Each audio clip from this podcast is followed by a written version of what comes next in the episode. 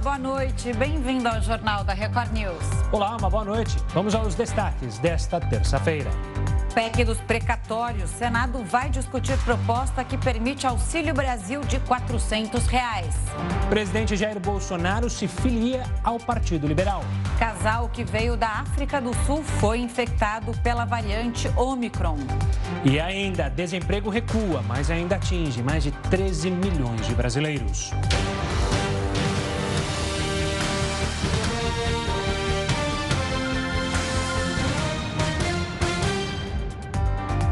Nós abrimos com a notícia do dia, né, Gustavo? O Brasil registrou os primeiros dois casos da variante Omicron. As amostras positivas são de um casal de brasileiros que esteve na África do Sul. Os exames preliminares foram feitos no Hospital Particular de São Paulo. O Instituto Adolfo Lutz realizou a contraprova e confirmou o resultado positivo para infecção pela variante Omicron. O casal veio da África do Sul e desembarcou no aeroporto de Guarulhos na terça-feira da semana passada. Eles estão em isolamento e os parentes deles também estão sendo monitorados. A Anvisa notificou o Ministério da Saúde e as secretarias de saúde estadual e municipal de São Paulo para que sejam tomadas as medidas necessárias. olha, o presidente Jair Bolsonaro formalizou a filiação ao Partido Liberal. A cerimônia foi fechada e realizada hoje em Brasília. A filiação do presidente deve aumentar a bancada do partido. Muitos políticos devem migrar, principalmente como senadores e deputados federais. Estavam presentes no evento o presidente da Câmara dos Deputados, Arthur Lira, o presidente do PL, Valdemar Costa Neto, os ministros Onyx Lorenzoni, Marcelo Queiroga e João Roma, e Marcos Pereira, presidente do Republicanos, além de outros políticos e convidados. Durante o evento, o presidente falou sobre a filiação à nova sigla. É motivo de orgulho muito grande estar aqui, satisfação.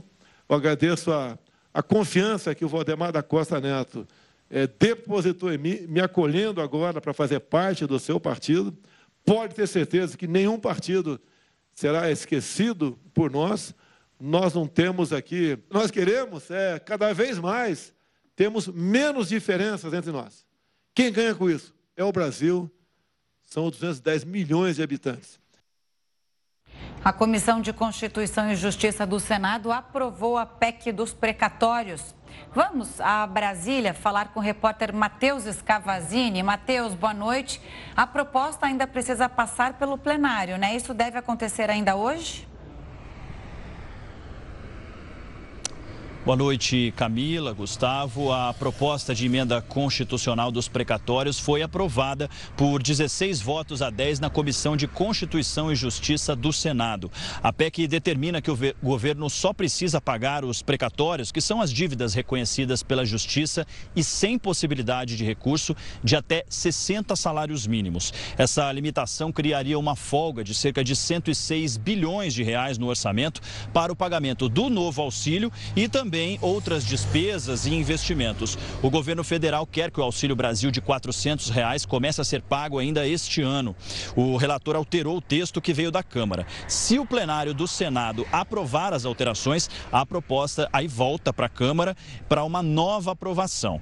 Depois disso, aí sim pode ir para a sanção presidencial. Os senadores querem que fique claro no texto que o benefício será permanente e não somente para o ano que vem. Gustavo, Camila. Obrigado pelas informações, Matheus. E agora tem a opinião do colunista Augusto Nunes. Boa noite, Augusto. Boa noite, Camila. Boa noite, Gustavo. Boa noite a você que nos acompanha. Depois da estreia nas urnas em 1947, quando se tornou suplente de senador, Jânio Quadros foi deputado estadual, prefeito de São Paulo, governador do estado e deputado federal pelo Paraná antes de candidatar-se à presidência. Com exceção da passagem pelo governo estadual, ele interrompeu antes do fim todos os outros mandatos. João Dória ficou apenas dois anos na prefeitura paulistana e vai deixar o cargo de governador em março para concentrar-se na disputa da presidência. Se ambos agiram da mesma forma, por que só Dória ficou com fama de afoito. A explicação está no estilo. Jânio foi tudo sempre jurando que não era candidato a nada. Às vésperas da eleição, avisava que seria obrigado a concorrer por exigência do eleitorado. Dória não consegue esconder que sonha com a presidência desde criancinha. Para tornar-se candidato, ele é obrigado a disputar prévias dilacerantes, ao fim das quais há muitas feridas a cauterizar. Jânio nunca precisou de partidos.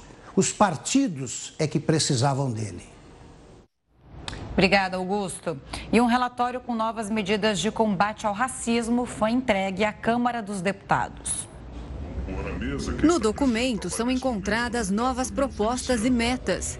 A Comissão de Juristas de Combate ao Racismo sugeriu a criação de um observatório permanente de combate à discriminação racial no Brasil. As metas foram definidas para cotas raciais no mercado de trabalho. Além disso, sugere leis de combate à morte de jovens negros.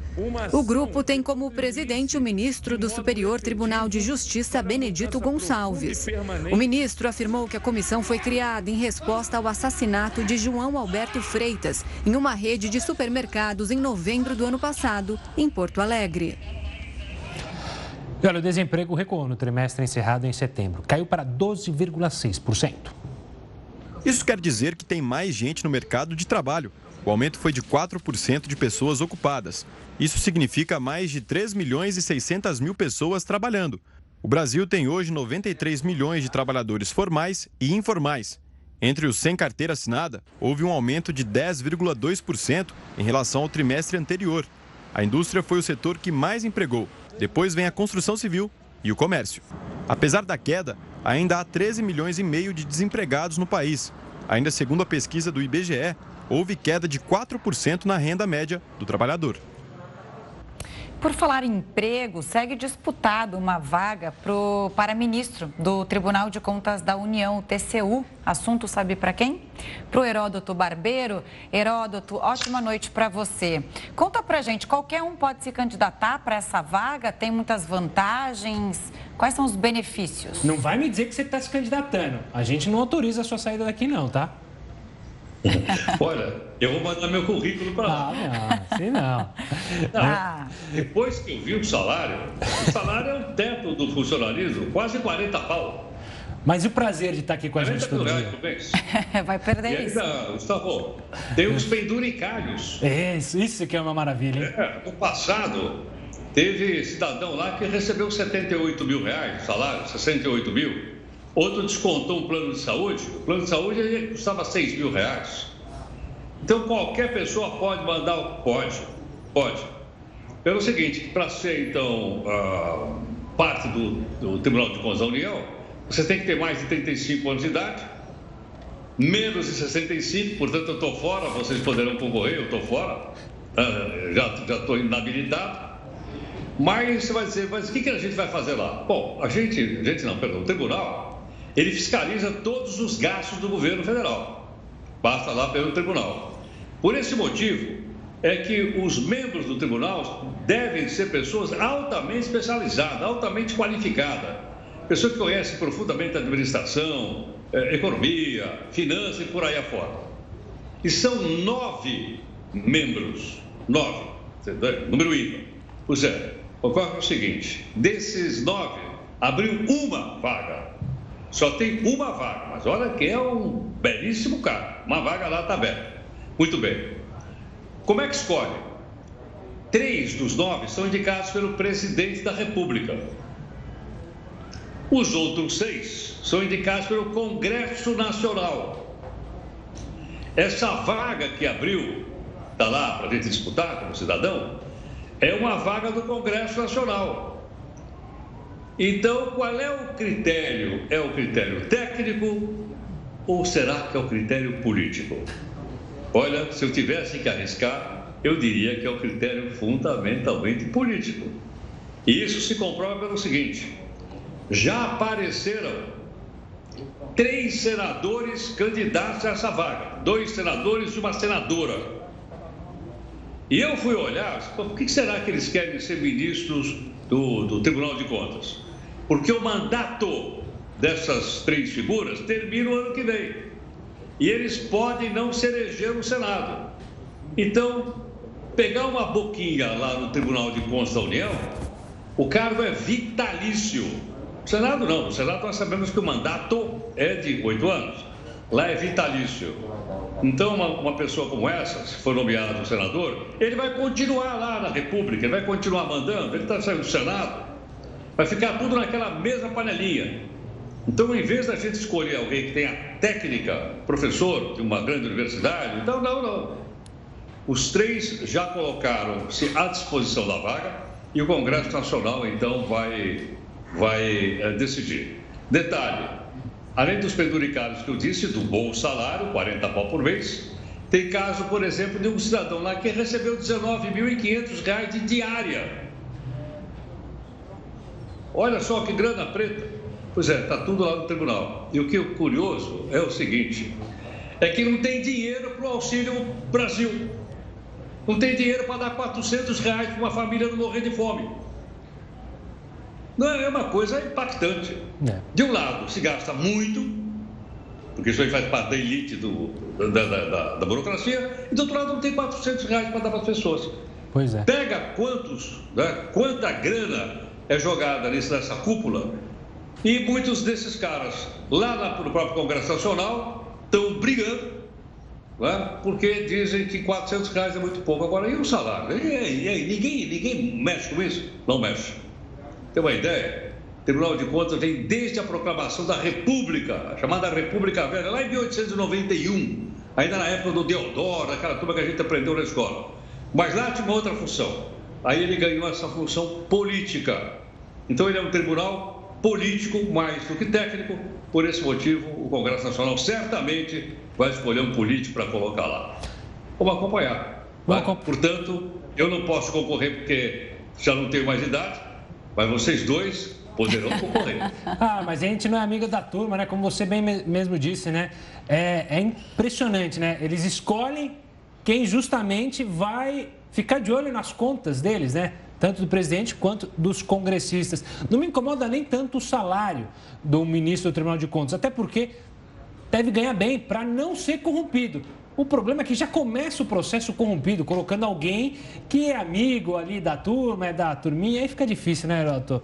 Mas aí daqui a pouco a gente é, volta. Essa tese, viu, essa tese de ganhar bem para não ser corrompido, há divergências. Há divergências, claro. Mas seguimos, seguimos. Depois, um assunto para a gente falar, quem sabe, numa outra oportunidade. Daqui a pouco você volta aqui conosco, Heroto. Outra coisa é que o cargo é vitalício, né? Trabalhar até morrer. Bom, e daqui a pouco a gente vai falar novamente sobre emprego e entender como conseguir uma boa colocação profissional. A gente tem uma entrevista, hein? Não perca. Cara, a primeira parcela do 13 terceiro caiu hoje na conta. Você já checou lá no seu saldo? O Jornal da Record News volta já com esse e outros assuntos. Voltamos com uma boa notícia. A primeira parcela do 13º caiu hoje na conta dos brasileiros. De cada três pessoas, uma vai gastar o dinheiro nas compras de fim de ano. As compras na Black Friday com cartão de crédito cresceram 20% em relação ao ano passado.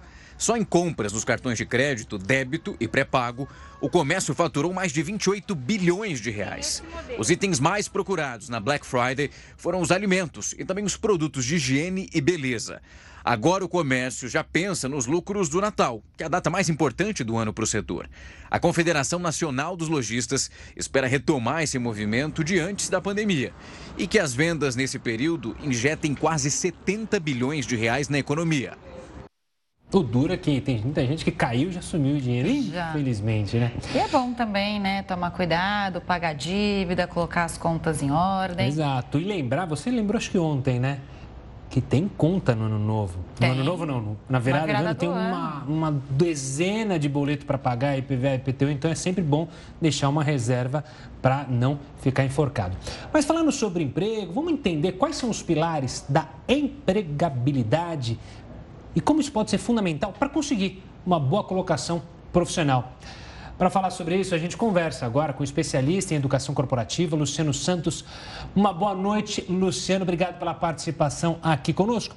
Luciano, mudou muito a forma como a gente se vende de alguns anos para cá ou de como a gente se mantém no emprego, como pode subir na carreira? Primeiro, boa noite, boa noite, Gustavo, boa noite, Camila. É um prazer enorme estar aqui. Não mudou, mas a gente só pode sempre aprimorar um pouco mais, Gustavo. É, o que eu vou falar agora é o que eu chamo de o tripé da empregabilidade. É um conceito. Na verdade, esse é o quinto capítulo do meu livro. Eu acabei de lançar esse livro chamado Seja Egoísta com a Sua Carreira. E no capítulo 5 eu falo um pouquinho sobre isso.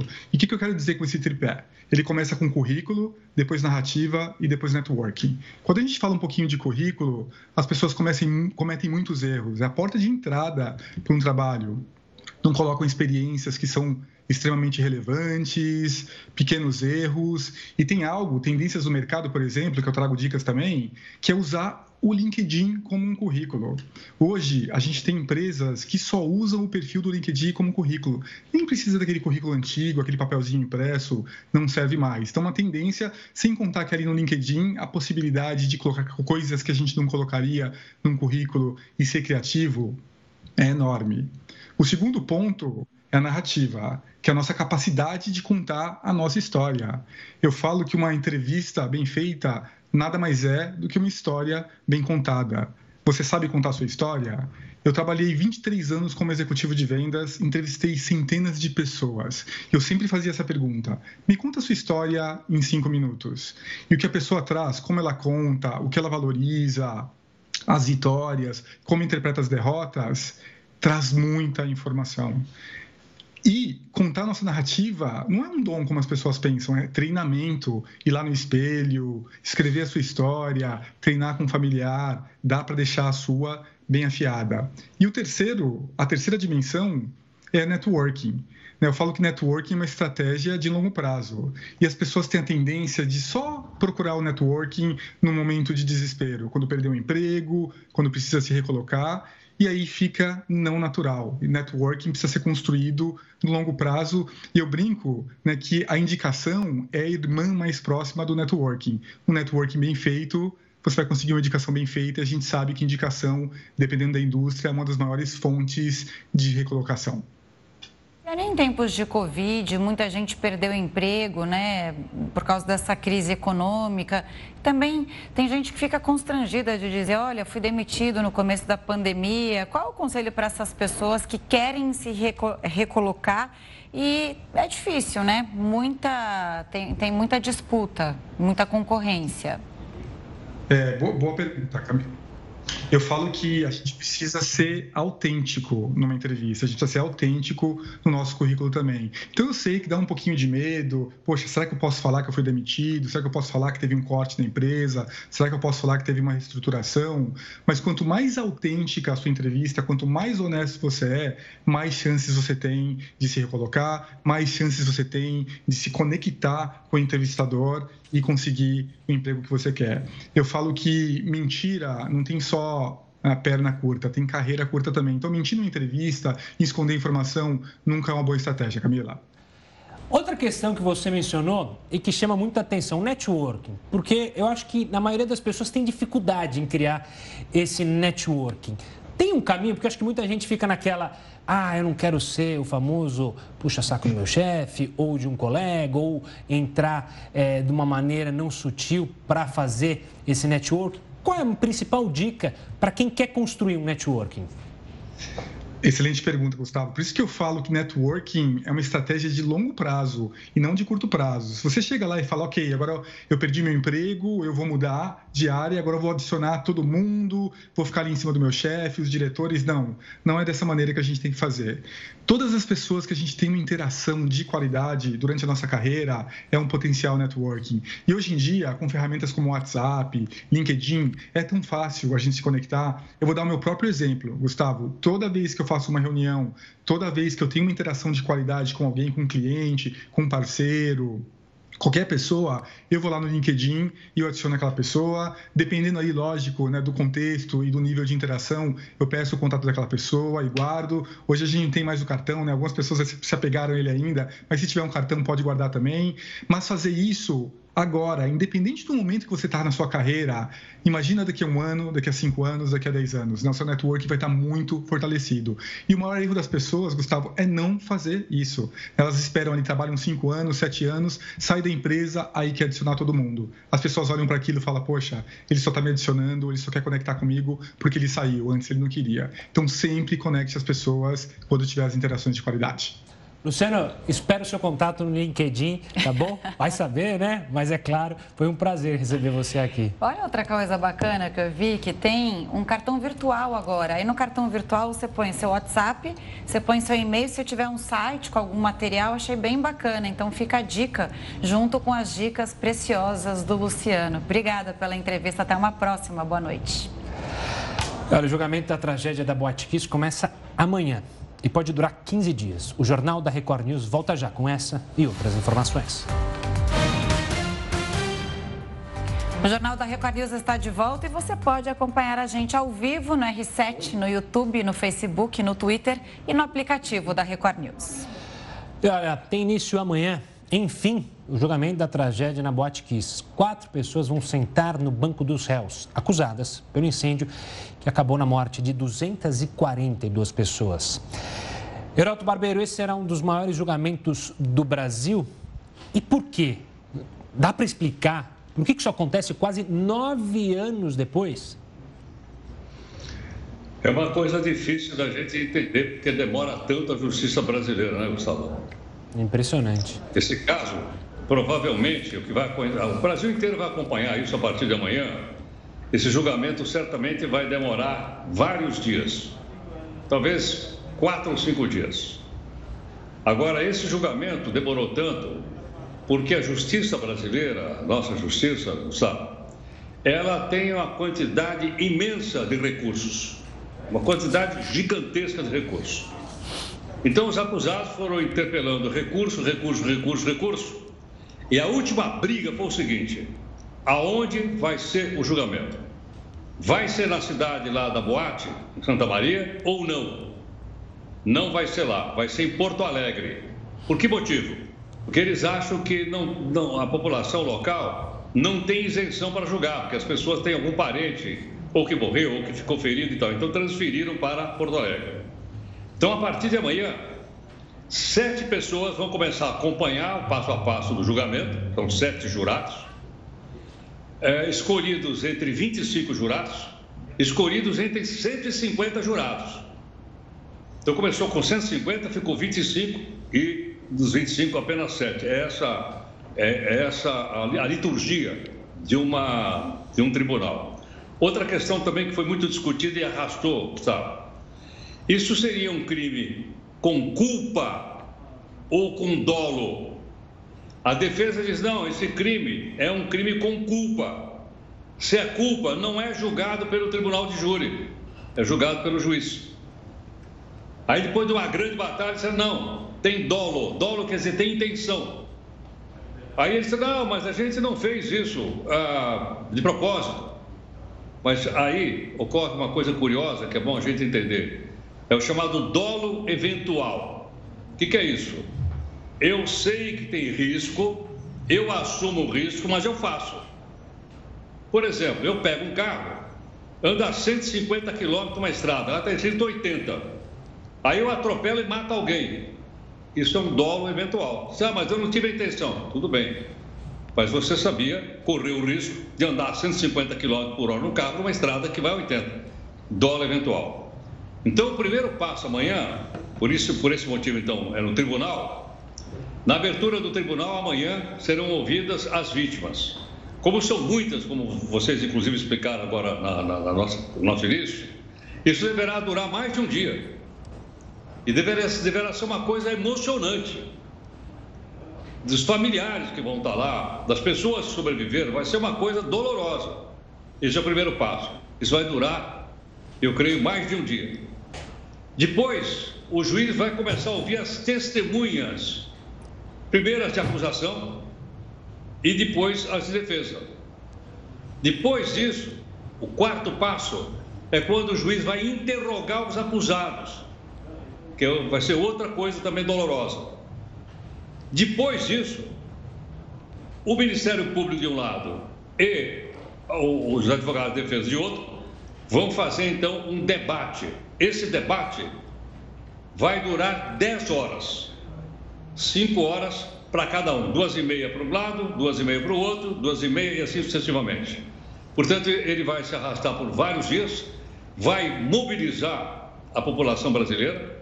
É, todo mundo se lembra dessa tragédia que nós estamos mostrando aí alguns detalhes horrorosos, dolorosos, mas isso começa amanhã então. Vamos ver o que, que vai decidir a justiça. Eu vi que a pena pode chegar a 20 anos de cadeia, com agravantes. Agora, não é 20 anos para cada um dos 242 mortos.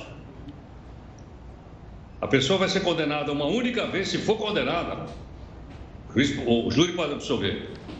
Ela pode pegar 20 anos de cadeia pelo evento como um todo. São quatro pessoas, como a gente sabe, dois são proprietários da casa noturna e dois eram músicos que acenderam aqueles fogos de artifício no local que era não se podia fazer isso, era um risco, daí o dólar eventual. E também numa casa noturna, se fazer um evento numa casa noturna que não tem saída para incêndio, é outro dólar eventual. Então é isso que nós vamos acompanhar. E esperamos, logicamente, que justiça seja feita. Justiça não é vingança. Ninguém quer vingar ninguém, não vai se recuperar as pessoas.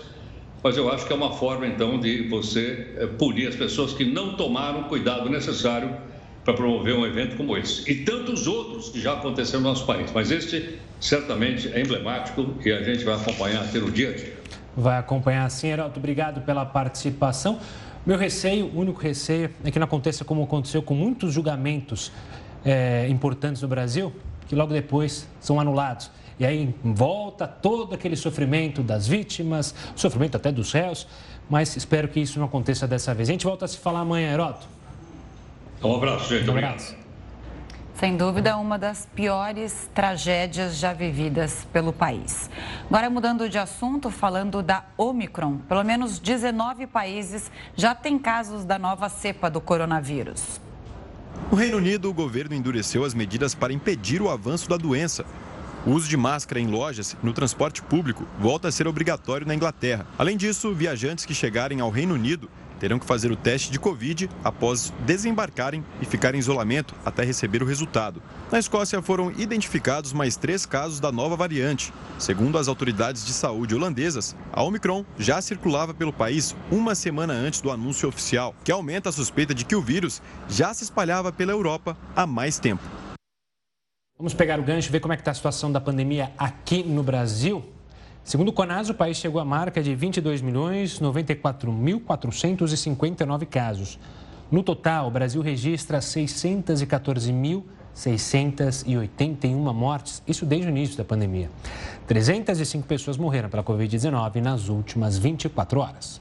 E agora, como está o andamento da vacinação no país? 75,09% dos brasileiros foram imunizados com a primeira dose. 63,2% das pessoas tomaram as duas doses ou a dose única da vacina contra o coronavírus.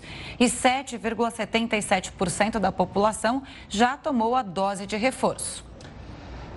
A procura de pacientes com sintomas de gripe nas unidades de pronto atendimento do estado do Rio aumentou 400% nos últimos sete dias. Na capital fluminense, o estoque de vacinas contra a influenza A está zerado. Vamos conversar com o repórter Pedro Paulo Filho. Uma boa noite, Pedro. Há alguma previsão para a retomada da vacinação, repito, contra a gripe? Pois é, contra a Covid-19 ainda tem vacina, mas contra a gripe, quem procurou hoje os postos de vacinação não encontrou mais e não tinha previsão. Mas agora, graças a uma doação de 200 mil doses da vacina do Espírito Santo ao estado do Rio, a expectativa é de que essa vacinação seja retomada amanhã, a partir do meio-dia, para evitar um surto que a gente está vivendo aqui e eu já vou explicar. Antes de tudo, uma boa noite para você, boa noite Camila, a todos que acompanham o jornal da Record News. Esse surto de influenza A pegou de surpresa as autoridades fluminenses. Nos últimos sete dias, o número de testes RT-PCR para influenza A é, positivos cresceu de 7, passou de 7 para 41% no Laboratório Central Noel Núteus, vinculado à Secretaria Estadual de Saúde, ou seja, um aumento de testes positivos de cerca de 580%.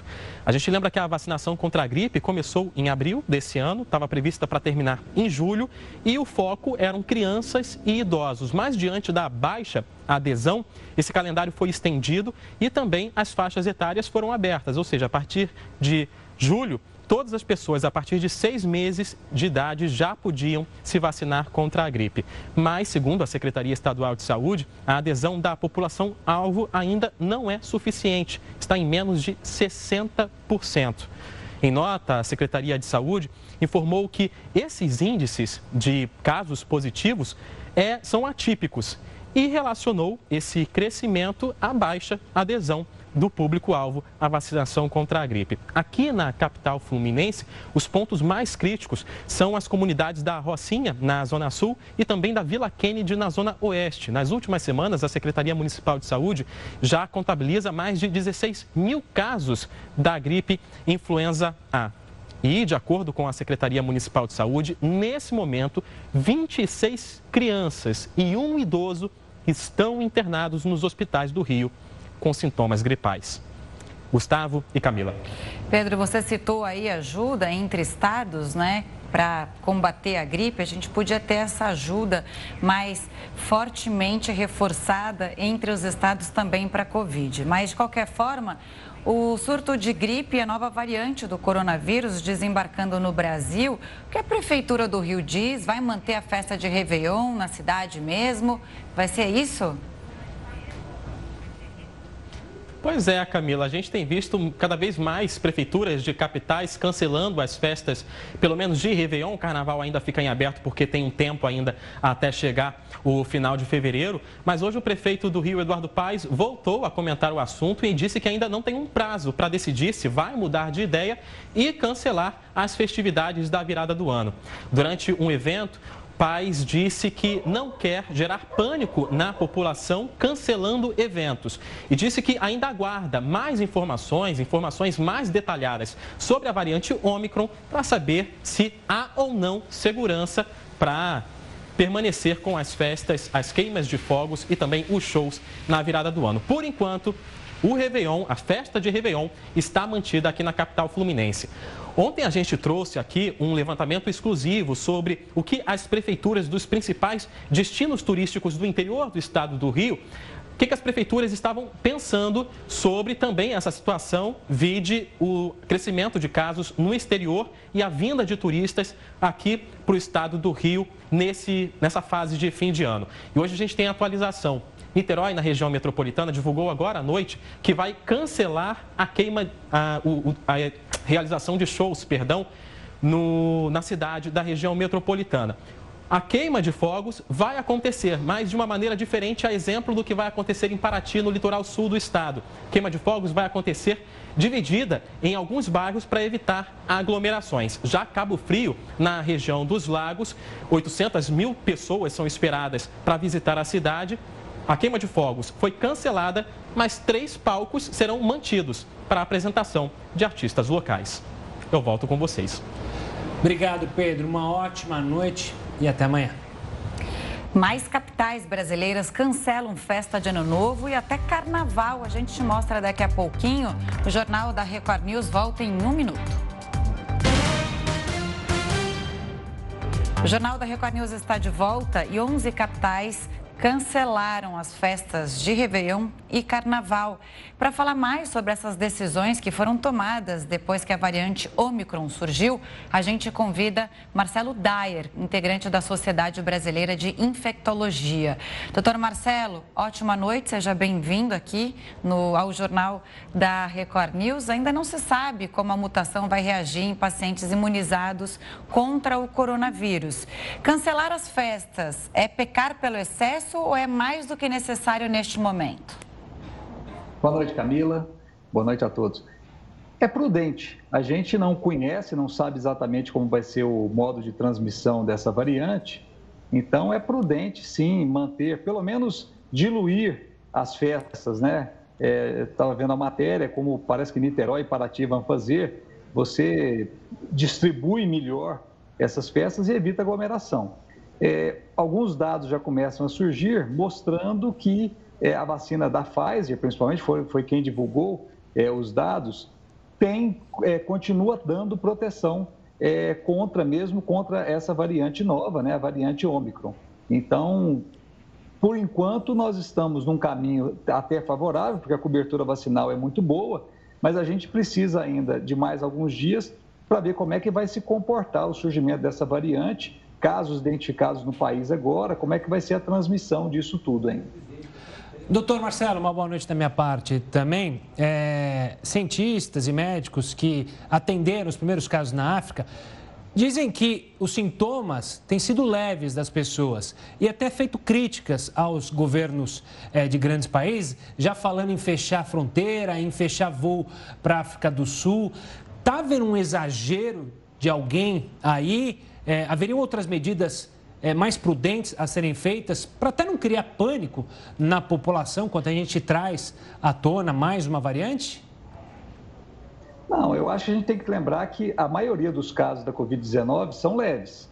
O problema são os casos que se complicam e o número de casos. Então, se a gente tiver uma velocidade de transmissão maior é, e tendo reinfecção, então volta a ter um problema. Então, não é a questão só dos casos leves, é a questão de reinfecção e questão de velocidade de transmissão. Ela realmente parece que é mais transmissível, inclusive, que a Delta. Então, é um alerta, porque tendo essa velocidade de transmissão maior, capacidade de infectar mais pessoas, é, independente de ser mais grave, ela pode levar mais pessoas novamente ao hospital. E aquela porcentagem, mesmo que pequena, de pessoas que vão para o hospital, acabam sendo é, suficientes para levar um congestionamento e imagens como a gente viu em março desse ano, que foi catastrófico no Brasil todo. Doutor Marcelo, olhando os erros e acertos é, da nossa política até aqui de saúde, visando essa nova dificuldade pela, pela qual a gente vai passar, o que, que a gente deve melhorar e o que a gente deve manter do que a gente viu até aqui? Eu acho importante manter a vacinação, é fundamental isso é, porque esse é o caminho certo. A gente tem demonstrado isso, que com a cobertura vacinal adequada, a gente não teve a terceira onda que a Europa e os Estados Unidos estão vivenciando. E se a gente manter esse nível de cobertura vacinal nesse ponto como está, crescendo e a população aderindo, provavelmente nós teremos, mesmo que entre a Omicron no, no Brasil, aumente o diagnóstico, mas provavelmente não teremos tantos casos graves. E esse é o objetivo maior. Então, é manter a política da vacinação, manter o uso de máscara, lembrar que a máscara protege, então a máscara não pode ser dispensada, principalmente em ambientes fechados e aglomerações. Então, é, como é um momento ainda de expectativa, eu acho muito cedo falar de carnaval, mas a gente já deve pensar, né, tecnicamente, que se houver um aumento de transmissão e aumento de reinfecção, talvez seja prudente também a gente pensar em cancelar as festas de carnaval. Doutor Marcelo, você citou a máscara e muitos, muitas cidades, muitos estados já começaram a flexibilizar esse uso da máscara, principalmente em locais abertos, não em locais fechados. É bom repensar isso? São Paulo até está repensando essa liberação. Seria mais prudente justamente manter, então, a medida de siga usando a máscara mesmo em ambientes abertos? É, a gente sabe que em ambientes abertos a chance de transmissão é muito pequena. É, mas em ambientes fechados, não tenha dúvida que é fundamental o uso da máscara ainda. Né? Nós estamos entrando na época de final de ano, shopping, lojas, comércio todo muito movimentado, então é prudente o uso da máscara nesses locais. Locais abertos, por exemplo, São Paulo, 25 de março, onde tem um movimento de pessoas muito grande e um fluxo grande e pessoas andando mais devagar, eu manteria o uso de máscara sim. É diferente de um parque onde a pessoa está se exercitando sozinha. Mas no, num ambiente aberto, com muitas pessoas juntas, aglomeradas, eu manteria o uso de máscara sim. É muito prudente isso e é prudente que as pessoas entendam também o seu risco e façam a sua proteção individual. É isso. Obrigada, viu, pela entrevista aqui ao Jornal da Record News. Uma boa noite a você. Até uma próxima. Obrigado, doutor. E só lembrando, se vacine. O exemplo próprio hoje foi minha vacina adicional, né? Eu tomei a vacina da Janssen e aqui em São Paulo foi liberado, então, a dose, essa segunda dose. Então, faça isso. Você está com a dose atrasada? Vá tomar vacina. Olha, Barbados celebra o nascimento de uma república e rompe com a monarquia britânica. O Jornal da Record News volta já com essa e outras informações. A segunda turma do Supremo Tribunal Federal decidiu que o senador Flávio Bolsonaro tem foro privilegiado no caso das operações financeiras suspeitas na Assembleia Legislativa do Rio de Janeiro. Isso quer dizer que Flávio não responderá na primeira instância da Justiça. A defesa do senador disse que o Supremo fez justiça e corrigiu crimes cometidos pelo Conselho de Controle de Atividades Financeiras membros do Ministério Público do Rio contrariando orientação do Conselho Nacional do Ministério Público, que é clara, no sentido de dizer que quando eles têm acesso a uma informação, a um RIF oficiado, enviado, eles têm que, primeiramente, isso é orientação do Conselho Nacional do Ministério Público, eles devem sim instaurar um PIC, existir uma formalidade para ver o intercâmbio e troca de informações. E a autoridade do Ministério Público deve ser oficial, homologada e ter autorização para se comunicar com o COAF. E o COAF é um banco de dados. Trata-se de uma autarquia federal, embaixo do Banco Central, que a única função do COAF é informar ou compartilhar dados pré-existentes. Ou seja, se existe uma movimentação financeira típica, deixando claro que movimentação financeira típica não é crime, não é ilícito, e o COAF guarda aquilo num banco de dados. Quando uma investigação ou os investigadores solicitam ao COAF, a única coisa que o COAF pode fazer é compartilhar e enviar estes dados pré-existentes. Esta é a função do COAF. Por isso existem balizas, parâmetros e limites para a atuação do COAF. E é isto que poderá ser usado. No caso do senador Flávio Bolsonaro, foi exatamente o contrário que ocorreu. Tudo que os senhores puderem imaginar que pudesse ser quebrado, rompido, a transgressão de todas as leis ocorreu no, de, no caso de Flávio Bolsonaro. Literalmente, rasgaram a Constituição Federal do Brasil. O COAF agiu exatamente como uma central de espionagem, um serviço secreto. Existe uma organização criminosa infiltrada dentro do COAF.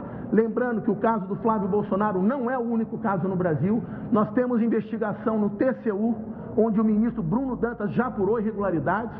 Eu mesmo fui vítima de um caso onde a Polícia Federal aqui em Brasília instaurou uma investigação contra o COAF. Hoje o COAF é investigado pela Polícia Federal. E não é um caso isolado. No caso do senador Flávio Bolsonaro, foi gravíssimo o que fizeram, uma devassa em sua vida, invadiram mais de 10 anos para trás suas contas familiares e empresas, e o COAF não é que ele compartilhou um dado pré-existente, agiram como órgão de persecução penal, agiram como polícia judiciária. O COAF investigou, procedeu a inúmeras diligências tipificou condutas, desenhou esquemas de organização criminosa, praticou todos os atos vedados àquela autarquia federal. Agiu como se polícia judiciária fosse, agiu como se fosse o próprio Ministério Público, inclusive delineando e tipificando condutas. Portanto, o COAF, no caso do Flávio Bolsonaro, agiu de forma criminosa encomendada. Hoje está no YouTube a leitura dos votos dos nobres ministros. Os ministros foram claros em afirmar que o COAF e alguns membros do Ministério Público foram usados para fins políticos, de pura perseguição ao senador que é filho do presidente da República. O uso indevido da máquina pública, do Ministério Público ou do COAF como centro de espionagem, como serviço secreto, como uma polícia judiciária, elaborando não rifes. A grande fraude que o Brasil tem que saber é: eles estão montando dossiês, verdadeiros inquéritos policiais, promovendo investigação e debate na vida das pessoas e Flávio Bolsonaro não é o último, não é o único brasileiro vítima. Inúmeros dos senhores são vítimas e não sabem. Inúmeras autoridades são vítimas, mas ainda não sabem. E eles querem dar uma maquiada de legalidade, chamando esses dossiês inquéritos de RIF. Isso é uma mentira. O que é um RIF? O RIF é quando o COAF recebe de um banco, de uma instituição financeira, uma comunicação de movimentação financeira atípica. Qualquer valor depositado em espécie ou qualquer movimentação considerada atípica que não é crime, aquele banco deverá, por determinação do Banco Central, enviar um ofício ao COAF.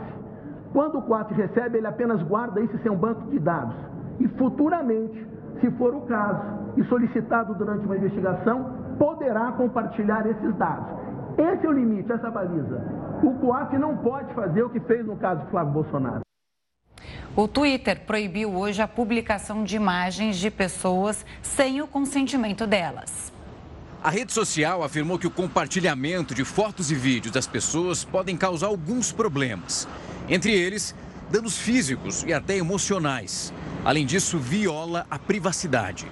A atualização do Twitter se junta à regra que impede o compartilhamento não autorizado de dados privados de terceiros, como números de telefone e até endereços. Mas a nova regra da rede social não vale para figuras públicas.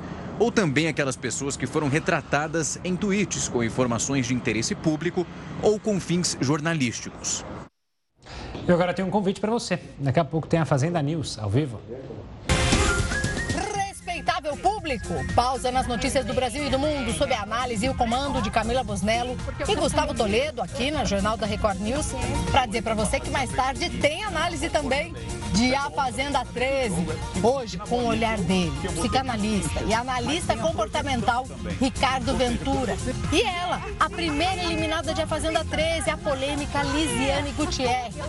É debate, é talk show interativo, ao vivo com você. A Fazenda News, logo depois da Fazenda na Record. A gente se vê. A gente se vê, Fabi. A ilha de Barbados, no Caribe, se tornou oficialmente uma república depois de quatro séculos como território da coroa britânica. Independente do Reino Unido desde 1966, Barbados finalmente se tornou uma república. A decisão de se separar da coroa britânica aconteceu em setembro do ano passado. A ilha de Barbados fica no Caribe, próximo a Trindade e Tobago e Granada. A Venezuela é o país da região continental mais próximo da nova república. Barbados foi descoberta por navegadores espanhóis no final do século XV, mas se tornou posse da coroa britânica em 1624. A nova governante eleita de Barbados é Sandra Mazon, de 72 anos. Ela foi professora, secretária e primeira advogada admitida na Ordem de Barbados. Em 2018, ela se tornou governadora geral e representava a ilha perante a rainha Elizabeth II.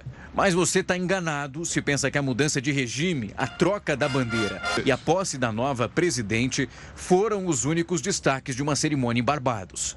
A cantora Rihanna, que nasceu em Barbados, foi declarada heroína nacional.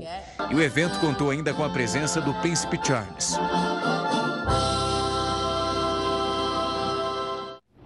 O Jornal da Record News fica por aqui. Muito obrigada pela audiência. Continue agora com o News das 10 e a nossa Renata Caetano. Uma ótima noite e a gente se vê amanhã. Tchau, tchau.